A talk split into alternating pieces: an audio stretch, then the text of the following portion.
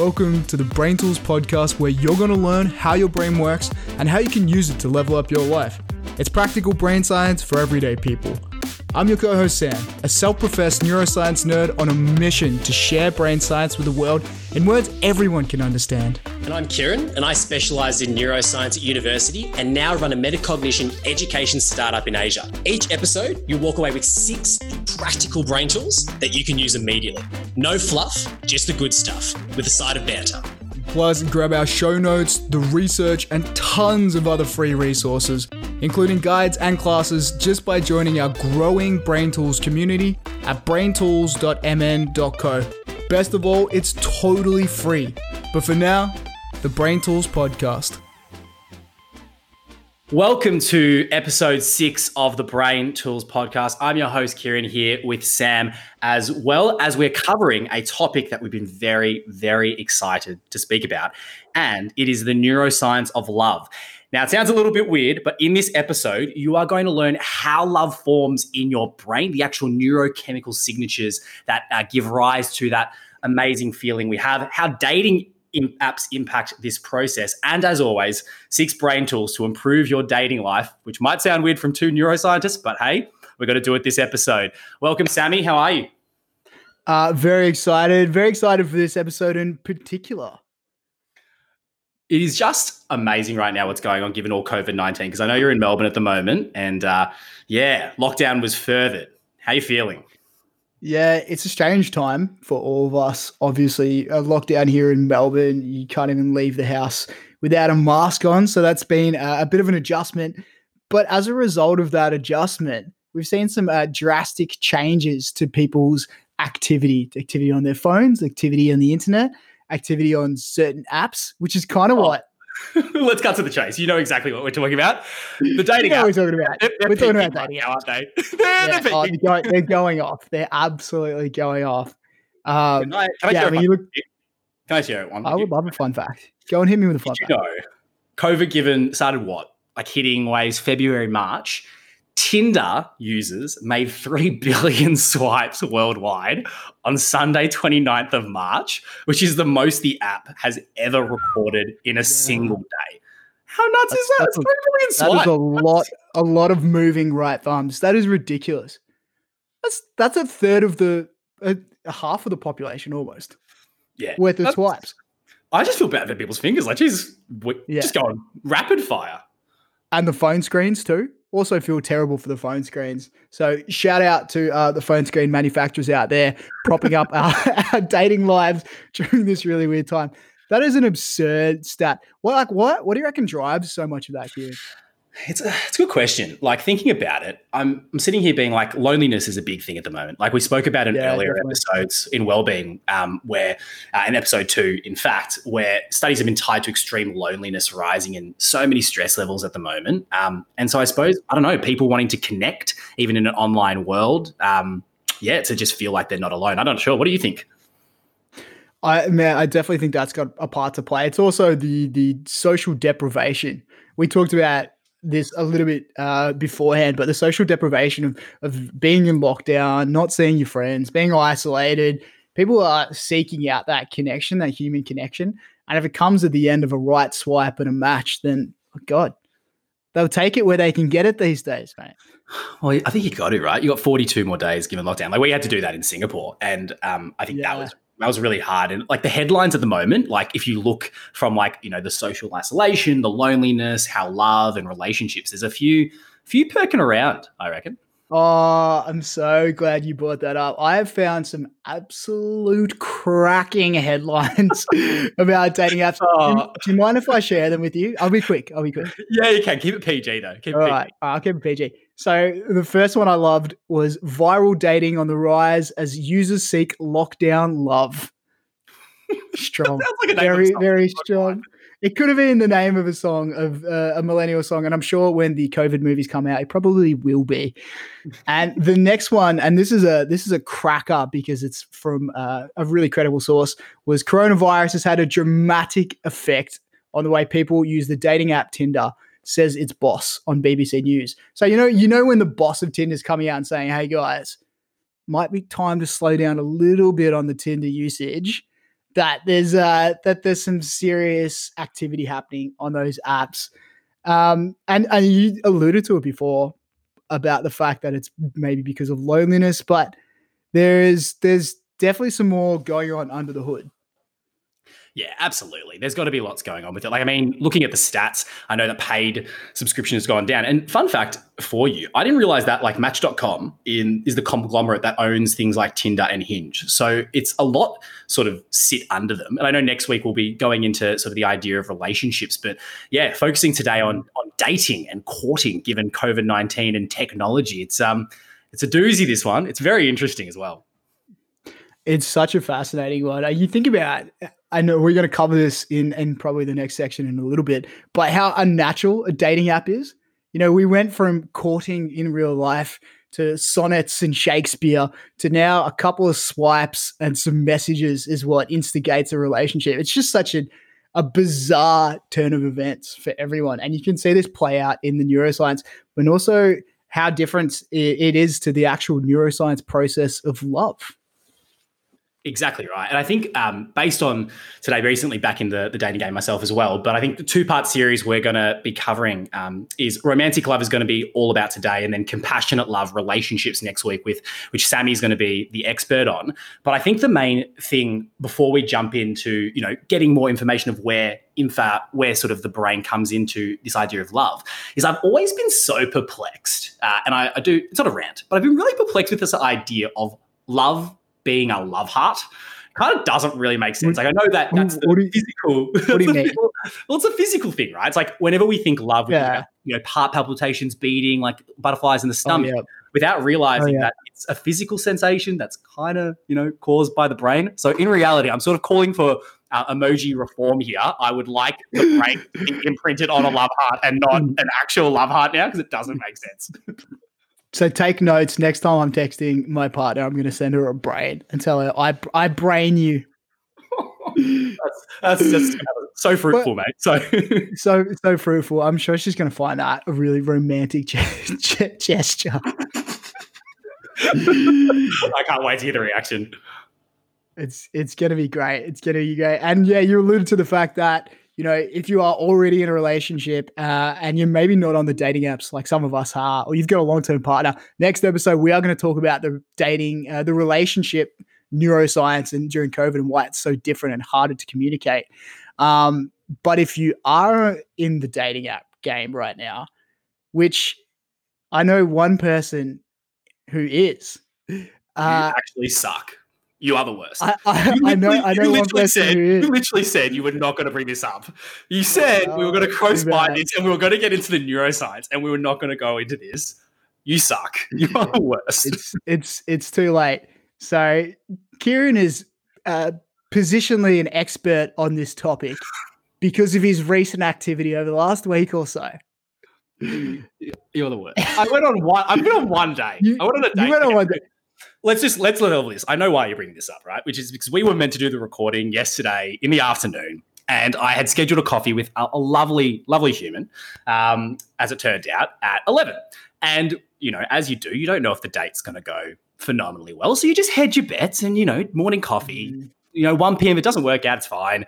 Then we'll, uh, you know, do the podcast recording. Obviously, enjoy my time with you. But it turned out that it went very, very well. She's awesome, and it went uh, for a while longer. So I kind of cancelled the episode, which is exactly why you're putting me through the ringer here. You're burning me. Yep, that's exactly what's happened. I am, I'm cut. I'm a, sp- I'm a spurned lover, fighting back. um, so Kieran is an, an, expert to to speak on this. You've obviously got some credibility in this space, but you you did. Sorry, mate. You're saying I've got credibility. Just like what put studied your neuroscience. One day, yeah. has done what a million swipes or something. Is basically what you're trying to get at. Should I update my his LinkedIn thing, profile? His right thumb is so strong. You've never seen a right thumb like it. It's just muscles on muscles. well, we will dive into the neuroscience and not let anyone else hear about my my story so speak, speaking of the neuroscience, because that's that's what we're here for. That's what we're here to talk. Well, how does love work in the brain? Before we even get to dating apps, how does it actually work? Well, it's a it's a good question, and I think to take a step back, you know how much I love Darwin. Uh, a good old origin of species natural selection, I think it's important yeah. to establish like what is the purpose of love? First and foremost, from a biological sense. Now, I'm not trying to reduce love into its all its components, but in terms of Darwinian mm-hmm. theory, if we are to survive and you know reproduce and extend our species, then in reality, love serves a, a huge purpose, right? Love brings two people together to then reproduce um, and you know obviously sexual reproduction. But then when we speak about that difference between romantic love, that courting, that you know you talked about that you know butterflies that you have, it does transition into something like compassionate love, which is much more of a partnership, and the, the research has shown lots on that. But also because the love that you have for your child must change, right? And that's to protect them to ensure their survival. And so, from an evolutionary basis, love has been so, so, so important to our survival. Without it, people wouldn't be incentivized to reproduce, um, which I think is a really important point uh, to note. And that all goes on in your brain, which is the, the yeah. It's all happening in your brain. Chemical that, reactions. That's crazy. It's all it's all, all, just a bunch of neurotransmitters and uh, electrical impulses firing between neurons. But you, like, great, good point. It's a really good point. Without love, where would we be? Where would we be? Probably, probably still monkeys. Maybe. Yeah, wouldn't be doing well. well. We've been we've been around for a little no. while now, but I'm, I'm just I'm just imagining my mum listening to this and being like, Kieran, why do you think about this like love like that? Love is something much oh, more. It's concerning. I'm I'm sorry, but there are some involved. sorry, sorry, sorry, mum. But shout there out to Kieran's mum and shout out to my mom that are responsible for all of this. And there's got to be some that we've spoken about previously. Mm. So, Sam, what I thought I'd do, as opposed to say, here's the area of the brain, here's where everything's going on, I wanted to speak about the sort of four to five big sort of neurotransmitters involved in love, the chemical reactions that lead to the behaviors that lead to the feelings, um, and just sort of you know go back and forth because they are as follows, and I'm going to just list them out testosterone and estrogen, really important one in the lust phase, dopamine, yep. which we've spoken a lot about in addiction. It's cortisol, Ooh, yep. stress hormone, which we talked about in fear and well being, oxytocin and vasopressin. Ooh, words. And then finally, Ooh. prefrontal cortex, and our favorite places, Amy, the amygdala, and the good old striatum. So there's there's there's a lot going on there. Let's uh let's let's back it up to the start. How does uh, testosterone ooh, go into the gym and uh, estrogen come into play when we're talking about love? Because I mean those yeah. are those are the female and male hormones traditionally is how they're seen.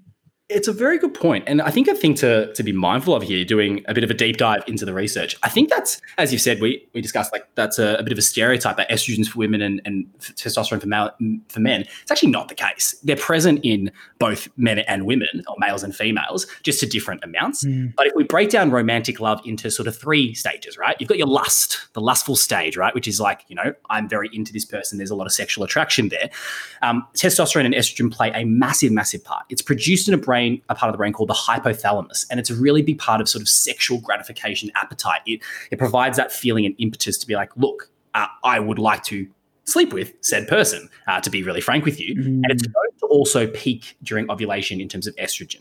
Uh, and so that, you know, we talk about uh, sexual libido in men as an example being quite low when testosterone is low and therefore supplements needing to be taken as a result. So testosterone is that real sort of key driver. And it's a very big marker in particular for male health uh, as well. And that's the first sort of lustful stage, if that makes sense. So you're really saying that those two hormones, particularly, drive a lot of that uh, that lust and the actual the sexual desire Correct. component of love, which is which is totally. a part of love, and it's not all of love. Before anyone gets really up in a knot about it, we we understand there's more to it, which you're about to touch on here a little bit.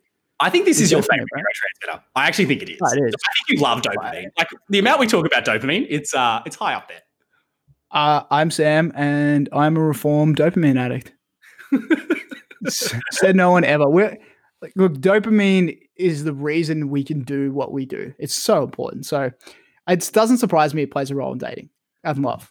For sure. And it's the whole idea of motivation and goal directed behavior. You know that, Sam, I know you felt mm. this before. You know that elation, the giddiness, the euphoria, the sleeplessness when you are, are first starting to uh, court with another human being. Do you remember those feelings uh, with your current girlfriend slash lovely partner? And you should answer well with this one. I, I, I do. And I'm, I'm going to tread very carefully, but also honestly. Uh, I do actually. So there's probably one quote that captures this whole idea. And it was maybe date three after I met my amazing partner four years ago. We've only been seriously dating for a year officially, but I met her four years ago. And I remember talking to my mum and other people in my, in my life, and I was so excited about meeting this awesome, super smart, uh, incredible girl. And I just said, you know what? She's she's gonna be the girl I, I date in maybe five years' time. She's just too good for me. Sorry, I'm just uh, I'm just tallying the amount of brownie points you're earning right now. I think you're on seven. Just as yeah. well, I I know she's gonna listen to this, so. Well, but based on what you're saying, it was a very interesting yeah. experiment. Just to highlight what you're saying from a dopamine perspective, and just to remind people. Oh, yeah. Again, same uh, circuitry as addiction reward. Uh, checking out, obviously, uh, the episode five on addiction. But in 2005, Sam, a person called Fisher he led a research team that published a groundbreaking study. Now, I'm talking this is super, super interesting. We're obviously visual creatures. What happened is they showed pictures of loved ones to these people, 2,500 brain scans of college students in particular. And when they viewed someone that was very special to them, that they loved, and they said they loved, mm. what would literally light up, as you like to say, as a Christmas tree, was the dopamine circuits the v, the ventral tegmental area, which produces all that dopamine, the striatum that it directs it upon, that entire pathway was lighting up. And what became super interesting is it literally, in the same way people get addicted to drugs and we talk about all the behavioral addictions, love is addictive. That's why it's so addictive. Oh. And dopamine plays a central role in love. Oh, yeah, that that's really fascinating. Well, it's also part of the reason why dating apps are so addictive is that the activation of that reward circuitry, especially when it comes to people we consider attractive. So there's a study that was done around this, right?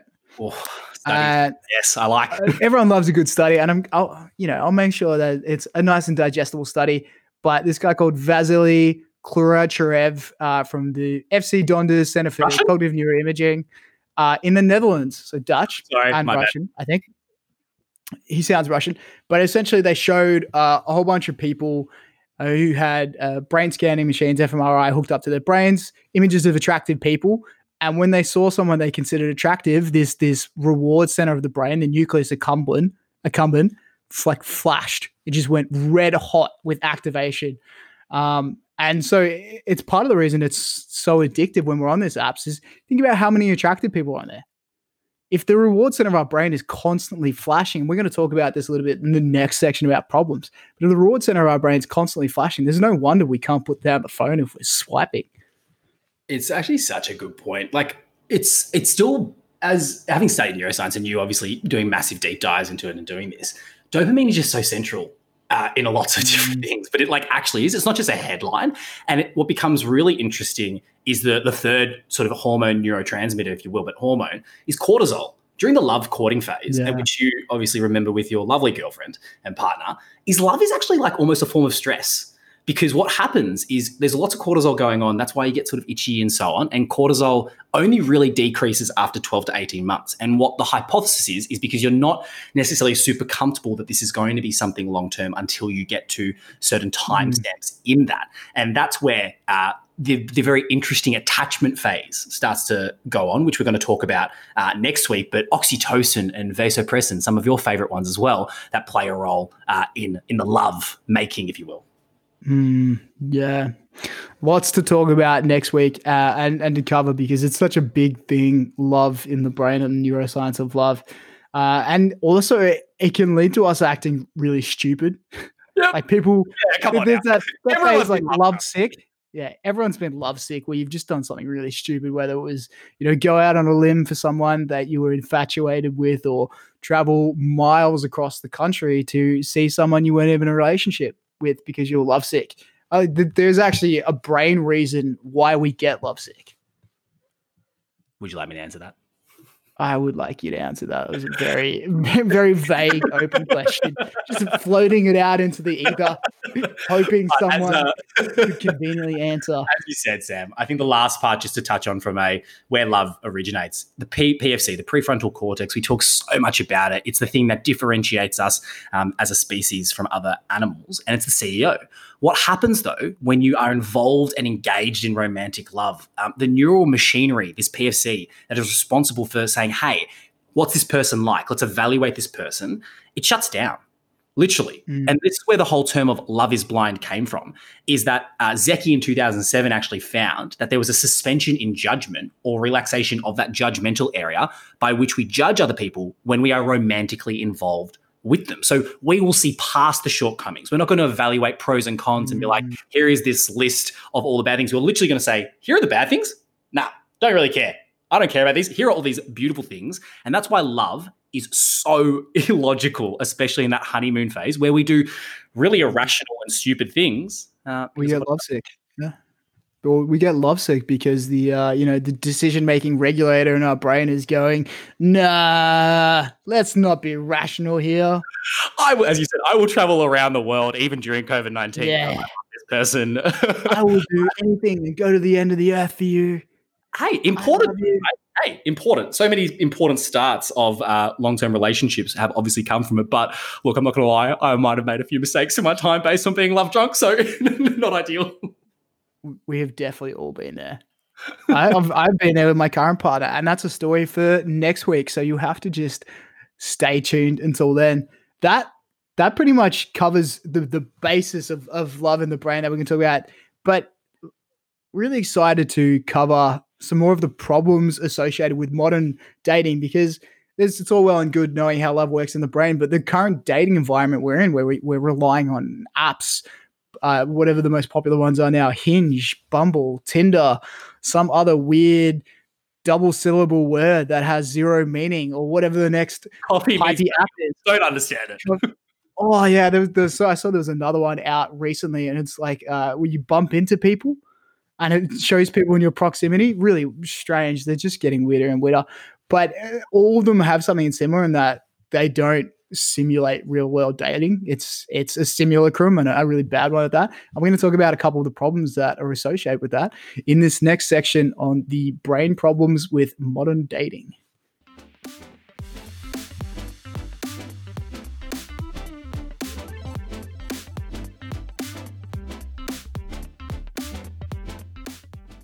All right, now we're going to talk about the brain problems with modern dating. So, we're going to cover the weird stuff that happens in your brain when you're using dating apps, including how they hijack your brain differently to real dating. So, you can really understand uh, what's going on and why you swipe so damn much. Because let's be real, everyone is a serial swiper. Everyone who's ever used the dating app is a serial swiper. Are you a serial swiper? I can't believe you're asking me these questions. It's really putting me through the No, I I consciously select. No, I have gone through you're my time.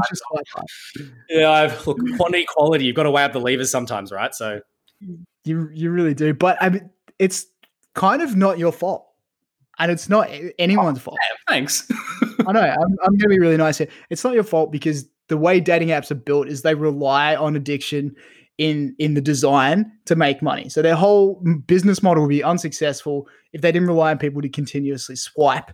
And they do everything they can to keep you hooked. And I'm going to give you a brief rundown, if you don't mind, on how that works. I would love to know. Talk to me. Fantastic. So we alluded to a little bit before with dopamine, but when we do something rewarding, like going on a great date, meeting someone we like, the brain releases dopamine, this neurotransmitter for reward, but it doesn't need to experience the reward to release dopamine. It's actually in anticipation.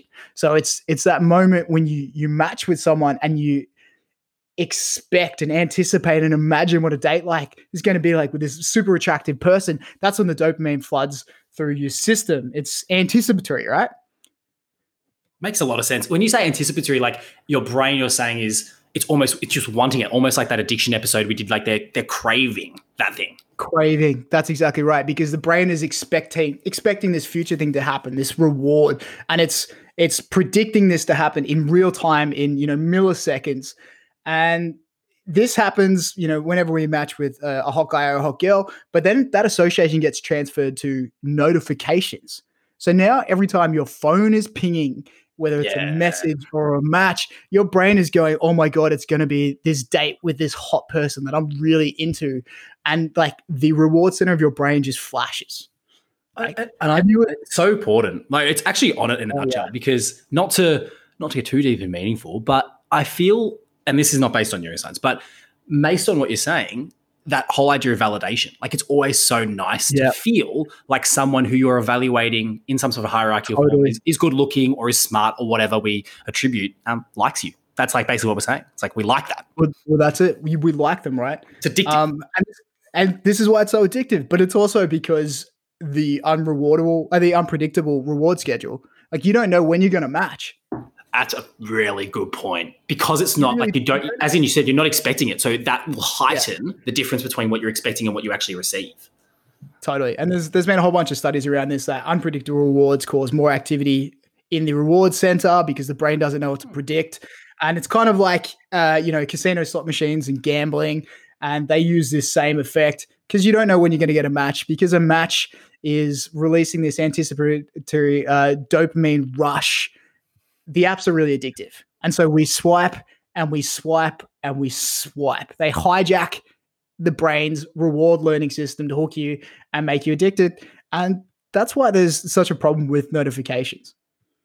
It makes so much sense because that feeds into something that I was looking at, which is, as you alluded yeah. to, like the the thing we're evaluating on is is physical attractiveness, and there's no real mm. other way to put it. Like if we're more, if you're more attractive when we look at it, generally you're going to swipe right. You're not always going to engage to look at their bio, look at all those different things.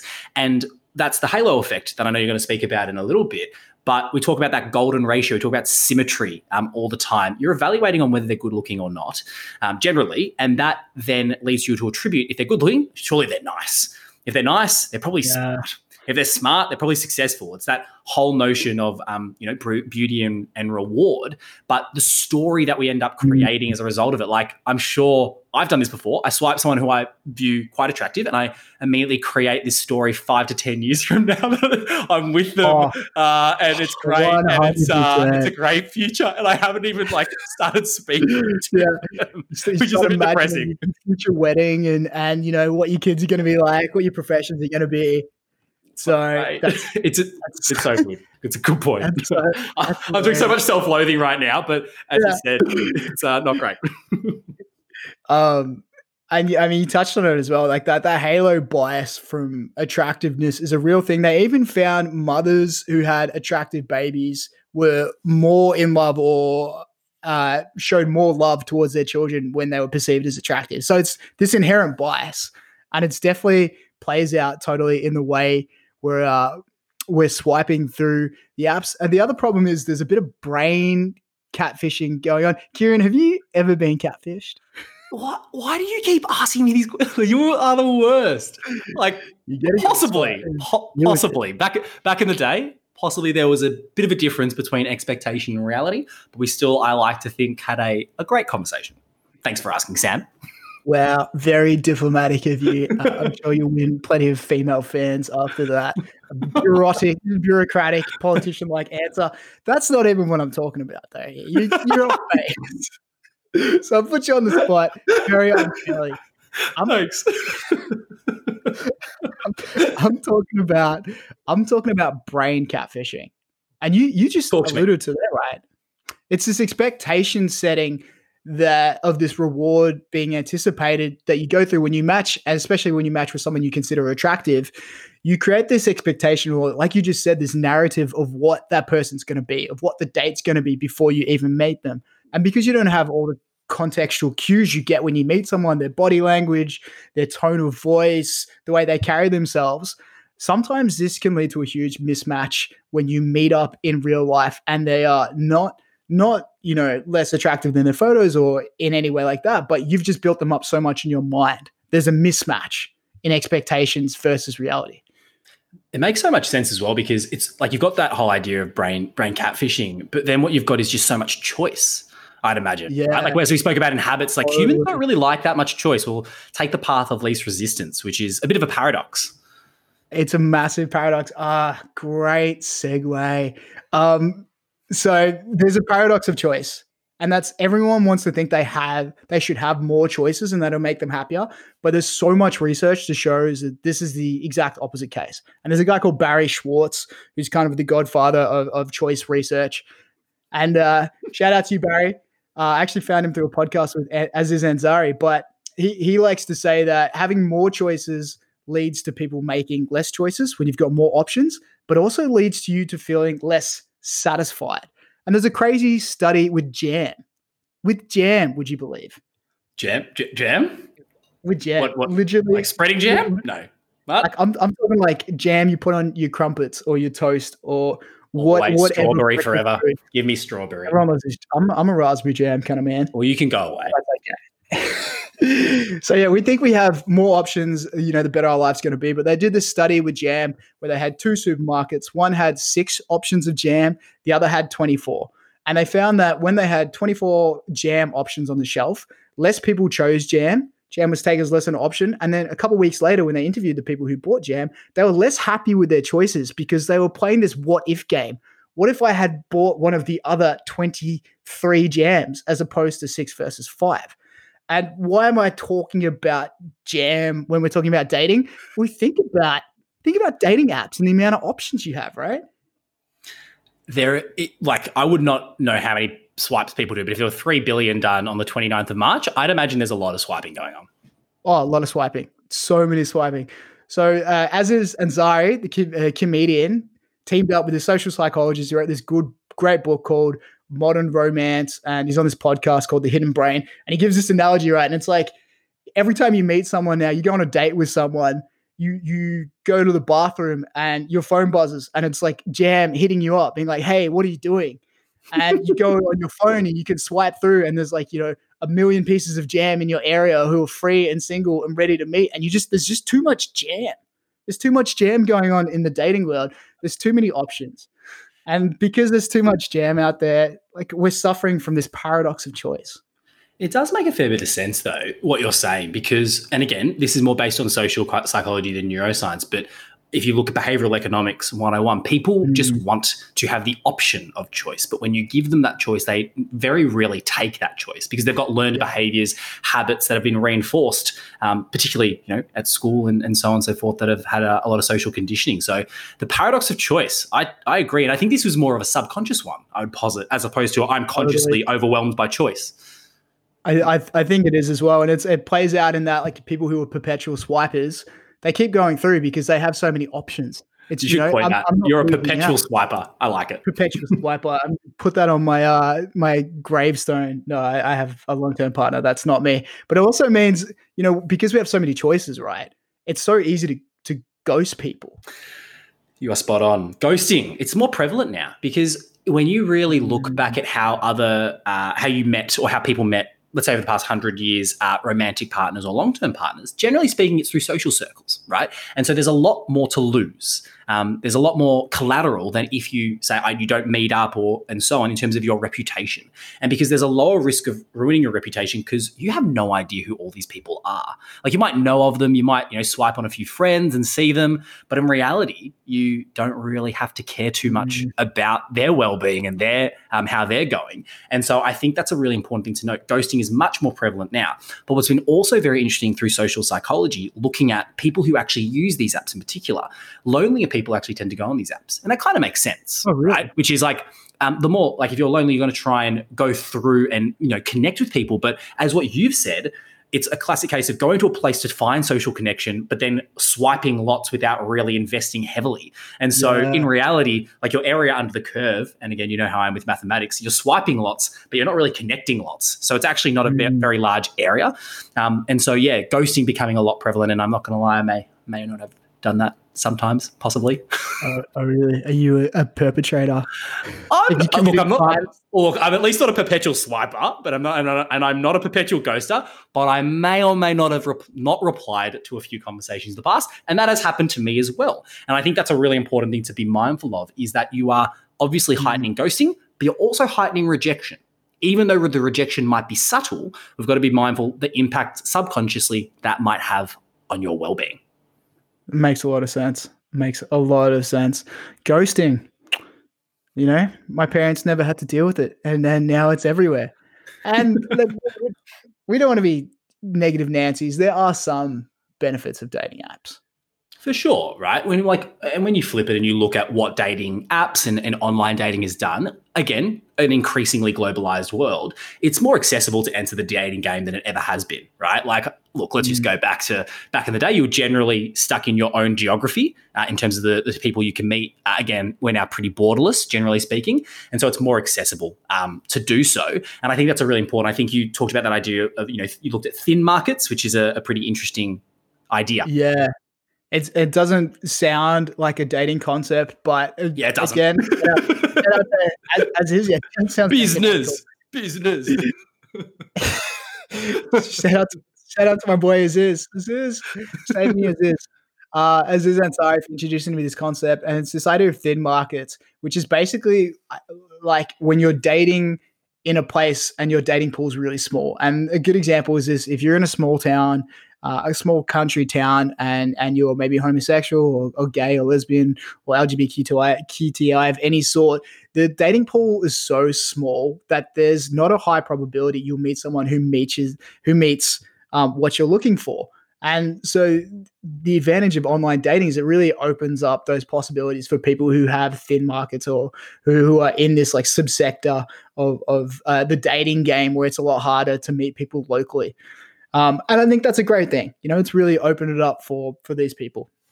Absolutely, and especially people that I, I also posit that possibly uh, aren't as socially confident. Let's put it that way, which is it's a little bit easier, I posit, to uh, message someone than it is to go up to somebody and say, "Hey, would you like to go on a go for a coffee with me?" Like that is still a daunting experience because people fear rejection. But it also changes the variables that are at play. I mean, like you know, people will evaluate you by looking at you still, obviously through pictures, but it's not as if money is going to be the massive driver unless you're on those um you know those elite dating apps that uh, some people may be a part of, but Sammy and I clearly aren't. But um, yeah, I, I, think that it changes the variables uh, of, of the game, particularly. And the courting process is a little bit longer now, especially given COVID 19, that you can't physically see each other. So um, I think that becomes an interesting proposition to what not necessarily being a benefit of dating apps, but how it changes uh, the nature uh, and the process of it all. Mm, I love that you said courting. It is, is so Shakespearean the courting process, my liege. World War One and Two. Let me uh, let me write a letter and carry a pigeon it over, and hey presto! But what we are going to do, Samuel, is we are definitely oh, going to be looking at some do? very practical brain tools. Ooh. And I know that might seem really yeah. weird to say. Uh, what do two people involved in neuroscience? what can they offer from a dating perspective, which might seem pretty odd? But we've got six very good tools. We reckon that will help. And and you know what? If you're not on the dating apps, you can share these with someone who who are because these are these are some crackers. I'm really excited for the next section on brain tools.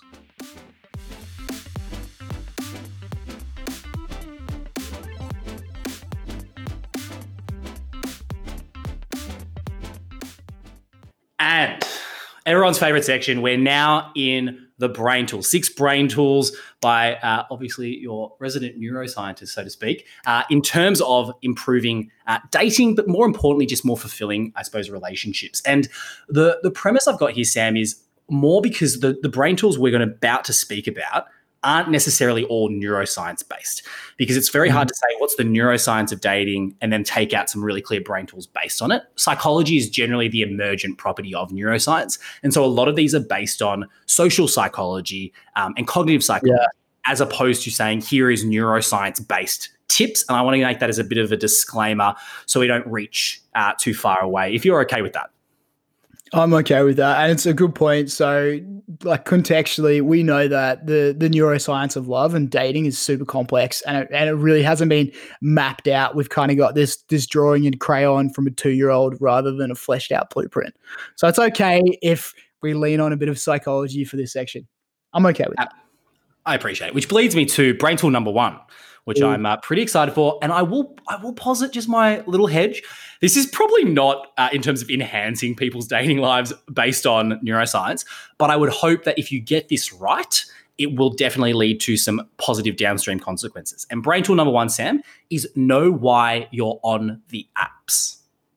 Yeah. The re- the reason I put that forward is I would posit when I first got on to the apps, I was probably doing it for two factors. One, everyone told me about them, so I was curious about it. And number two, I was like, what's the harm? It was peer pressure. And what's the harm? Like, I'll try it out. It's technology. I'll have a look. And so it's important for people to consider why they're on this in the first place, as opposed to just um, being on autopilot and downloading them. Otherwise, you might find yourself getting addicted to these apps. And when I say addicted, again, light addictions, we're not talking about drugs and so on, um, but then lead to superficial relationships and a waste of time uh, at the end of the day. And this is a very simple ta- uh, sort of tool to use. It's just an evaluative framework with four questions. And the reason I put this, as you know, I'm quite mathematical. My four questions are: How many times have you swiped? How many times have you swiped? I don't think people really keep track of it in reality. So let's just assume you've swiped a thousand times. Based on those a thousand, how many matches have you had?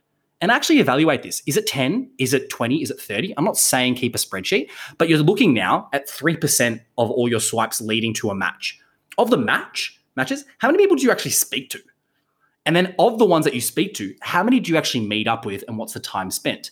And I'm not trying to disregard and say don't go on the apps, but if you understand why you're going on them, you also understand the limitations of them. And that in reality, you're investing time in a platform like you would any other social media medium and to be very cognizant of it because you are what you spend your time on. Wow. Analyzing your own app usage algorithm. Pretty much. And especially given how many notifications pop up. Like, yeah. let's be frank. Oh, like the notifications that's, that's, are rife. That's the problem, right? I, that's that's a, a great one. I had never thought about doing that, and now that I'm not in the game, but the one thing I did used to do when I was using dating apps, and one thing I always recommend is like fight the addiction with your notifications. Turn them off. Turn all the dating notification off. Uh, notifications off. And this is a no brainer. Lots of people know this. I know this is common sense, but I'm going to give you a quick why you should want to do this. It's because every time your phone buzzes, pings, bings, brings, whatever wacky sound. I don't know what the kids sound these days.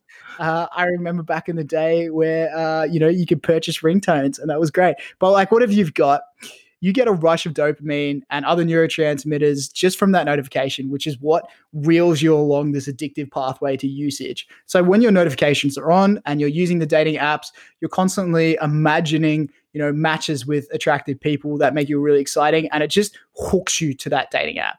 So go to your settings, turn them off and be really deliberate about when you use it so that you're not hooked by those notifications. Really, really simple brain tool. Turn your notifications off. I really like that though. I know it's it's simple, but I mean, if you're evaluating why you're on it, and then you're actually turning off the notifications, you're not going to have that, yeah. as we spoke about earlier, dopamine rush of oh, someone that might be good looking. That is the key yeah. variable I'm analyzing has swiped me. This is amazing. Here's my ten year story with this person. Yeah, exactly. Totally. And you think about it from a distraction standpoint as well. I remember when I was on the dating apps and working, and you'd be having message conversations with people. It's so hard to stay focused in work when you think someone that's you know really attractive has just messaged you. So hard. It makes a lot of sense to me, and I think when we look at the, um, you can imagine you're on like a, a, profile now. The the really important part is obviously the conversations you end up having with people as well when you're on it. Totally. So, how do you go about having better conversations? Because it's obviously a little bit unnatural talking to someone via text. You don't get the, the same cues you get face to face, the visual cues, the the the tonal cues. Like, what can you do? It's so funny you're asking this because every time people bring it up, they're always like, "It's all about the banter." oh, Everyone, oh. the number of times, the amount like, of all about banter and having fun. And sure, that is very important. But I'm hopefully going to give a pretty practical brain tool that actually um, is probably pretty established in both online and offline dating. And the brain tool is ask more follow up questions. So mm. I think the, the research study that was done about this, and there was a, a, fair few studies, but there was two, that they examined more than 600 online chat participants tasked with getting to know each other, obviously in not a forced setting at all. So organic and so natural. and what they actually established though, and again, there was a later third study they did in speed dating as well, but the, the, the premise was this. People ask different types of questions. There are six really different types of questions. You've got introductory questions. I'm introducing myself. You've got mirror questions to match and mirror with the person. You've got full switch questions, which is you switch the topic altogether. Partial switch, a little bit of a change. Follow up, and then rhetorical questions. the 44% of all these questions, more than any other type, were follow up questions.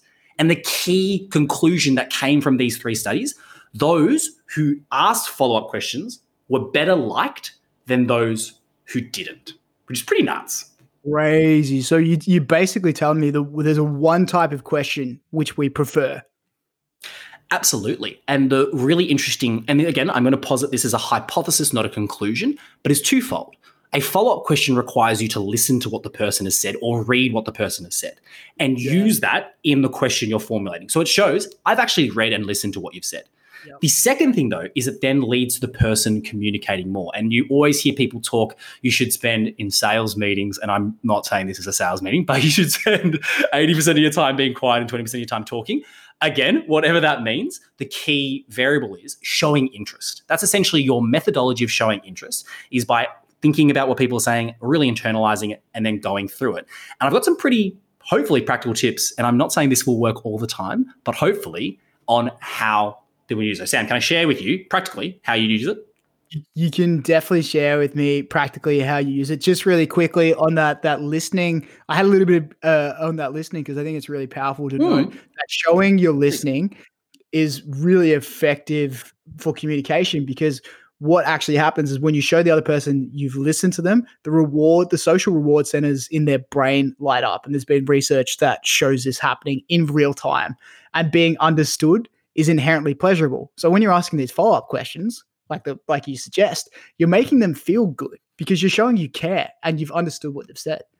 So just wanted to add that little little oh, bit of oh. color commentary. That we're painting Da Vinci. We're reading it right now. You know that. But based on what you're saying, though, um, to, to be fair, I, I totally agree with that sentiment because it's a whole seek to understand before seeking to be understood. Chubby. But Chubby. you know it. But as a baseline, people just like to talk about themselves. That's not a bad thing, right? But people They're like to talk about themselves. And so if you can play that uh, position, being mindful, I'm going to hedge here that the to both extremes is not great. You don't want to not ask follow up questions, but you don't want to ask too many. Otherwise, you become intrusive and you don't share mm. enough about yourself. So, practically, if I'm somebody that is even on a date, uh, and this is coming from a non dating person advice, but uh, that or online, look at people's bios legitimately. I know this might seem silly, but people's introductions are normally, hey, how are you? I mean, if you look at someone's bio, you are something, you're already starting that. Set a number of goals, a goal for the number of questions you want to ask. So the, the studies actually showed five to nine is a really good marker to just set as a goal in your head. So it brings conscious mm. awareness to doing so. And then when you do ask those follow up questions, it's actually really important to give a vignette about yourself before doing so. It's the same parallel yeah, with a job interview. Give a bit of information about yourself and ask the follow up question. So the follow up question is colored by your own personal experience. Then you get the best of both worlds. Someone actually being, hey, they're sharing stuff about themselves, but they're also simultaneously super interested in that and just be mindful of not overdoing it. You don't want to have a conversation with someone that is like a job interview where you have 20 follow up questions and you share nothing uh, about yourself. Otherwise, it's like I'm evaluating this person with my checklist of red yeah. Hundred percent, and like one sided too. Suddenly they're talking to themselves. No one wants to interview themselves. Uh, no, not not at all, not at all. And I think that becomes a very interesting uh, idea to look at. Obviously, yeah. assuming you've matched with someone right, on these dating apps or in life. And there's a lot of variables I know you looked into that uh, dictate whether someone swipes right or swipes left. Or I think I hope I got right. Gonna, get it right. Get it right. It's right. Which we're going to cover in uh, the next section uh, with the last three brain tools for this episode. So stick around for that.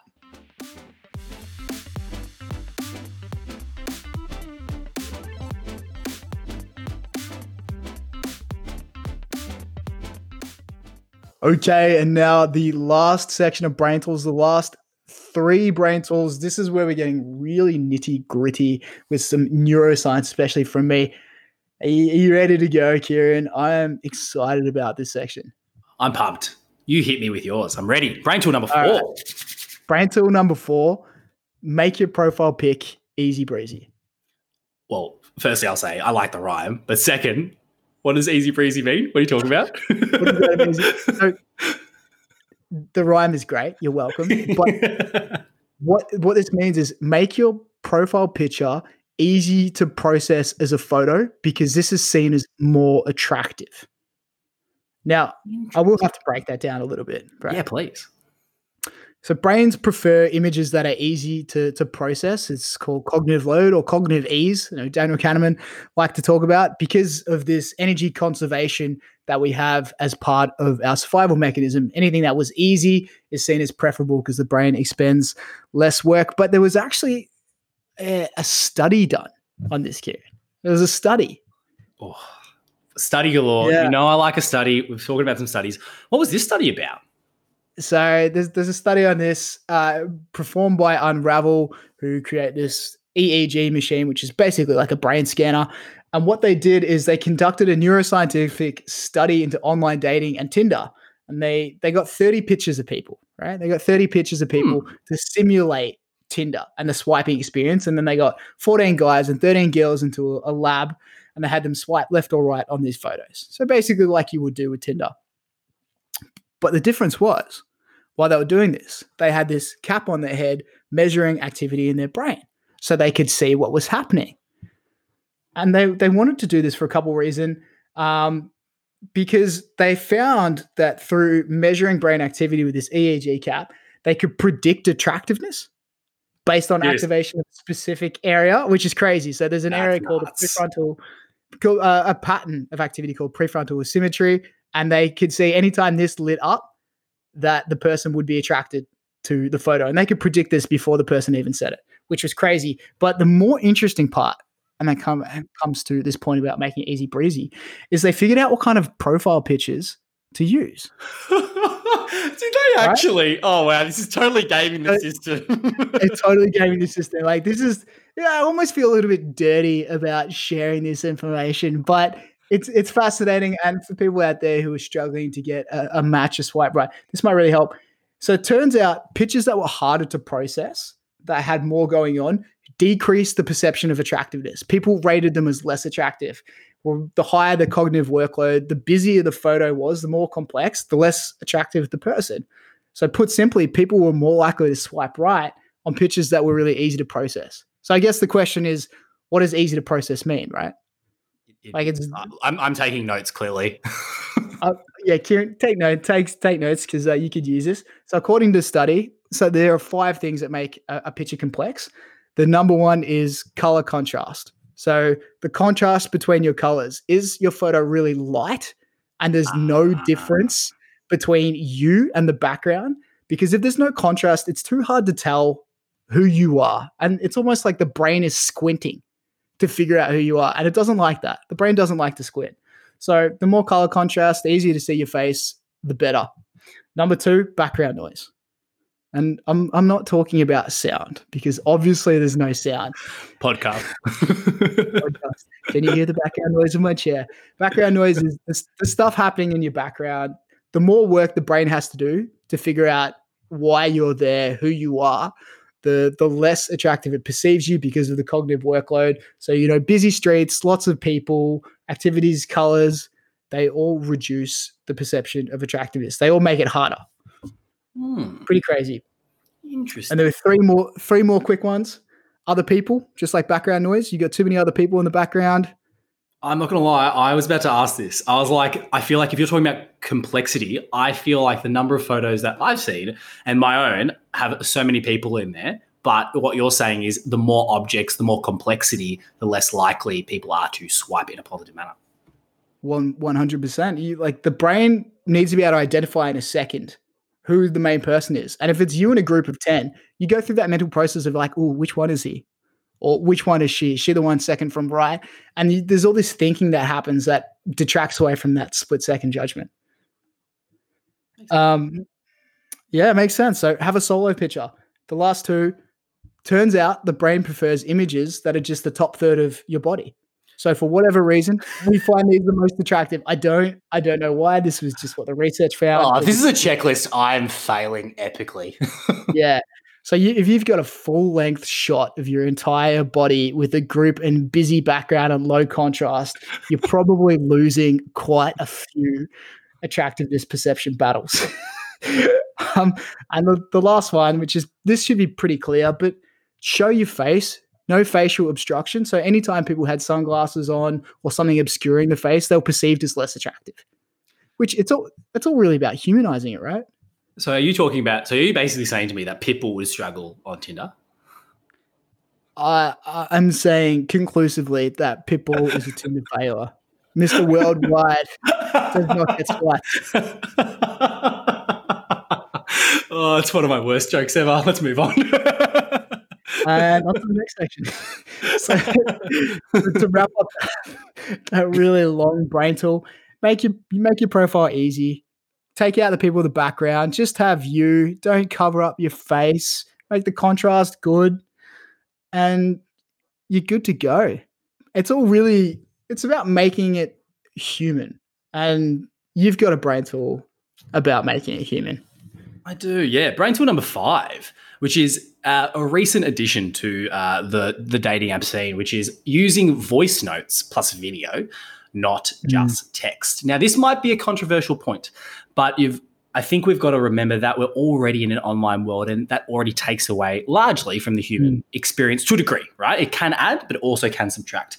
And I think when we talk about when you're putting your best foot forward in any particular situation, it does involve uh, humanizing every single interaction. And people, there are so many studies done, and I'm not going to go through a, uh, through all of them, but um, are more persuasive when they're able to use their senses. They're able to see, they're able yeah. to hear, they're able to feel what is going on in a conversation. But it also leverages the oddball effect. And the oddball effect being that most people are just going to use text. So if you would like to stand out from the crowd, people are more likely to respond to have that dopamine bing um, if it's a little bit more novel. And so doing a voice note of saying, hey, how are you? Or going onto video conversations eventually um, will be really, really positive. And again, there's not a, a big on how do you use this. It's quite literally use the voice note uh, component within these apps, use the video app, and actually go to that because, as we said, the courting process is probably going to be a bit longer, given um, you are uh, we're now obviously in, in a COVID nineteen world, yeah. uh, and so humanizing every interaction you can possibly have may make it more meaningful for you. But also can obviously make it a little bit better for the person uh, there. But you mm. obviously want to be mindful of overload on these apps because I feel like if there are three billion swipes, as I said before, on this, you can you can sort of go into overdrive. I feel, Sam. You totally can. I love that, like humanizing the interaction because text is just not that human. There's no sound, and sound is so contextual, right? Um, you definitely can go into overload, and that's leads us into the last brain tool, which is just restrict your swipes. You know, limit limit yourself to a maximum for a day I'm, I'm begging you, Kieran. Please restrict yourself. Shut up! This is not true. You're giving me this terrible reputation on this. This is literally not true. Kieran's Kieran's actually pretty good at this, and that's because he understands the science of why you should do that. And why should you do that? Well, really simply, reward repetition leads to addiction. So if you're swiping all day, you're repeatedly firing that neural pathway, that synapse in your brain and you're wiring and wiring and rewiring and strengthening that connection. It's called myelining. So over time, you're teaching yourself to swipe, not to date, to swipe, especially because it's addictive, like we covered before with the dopamine. So really simply, set yourself a hard limit. Say I'm going to cap out at 20 swipes a day or 30 swipes a day, whatever it is, and be really deliberate about sticking to this because the more you swipe mindlessly, the more it becomes a habitual addiction that you won't be able to break as easily. And we've all been there. We've all had the mindless swiping sessions. Well, as we go back, and this is reminding me of our of our episode on breaking bad habits, make it hard, mm. make it difficult. Yeah, that's it. And it's also like being more conscious too. I found that uh, when I was using the dating apps and I restricted myself to you know twenty swipes a day, you actually you care about who you're swiping left and right on. You read their bios, you try to figure them out because it's not just a numbers game now. It's okay, who is this person? It's a very, very good point. Philosopher Sam, dating guru Sam. I like it. Oh God, don't you dare paint me with that paintbrush. like what are you um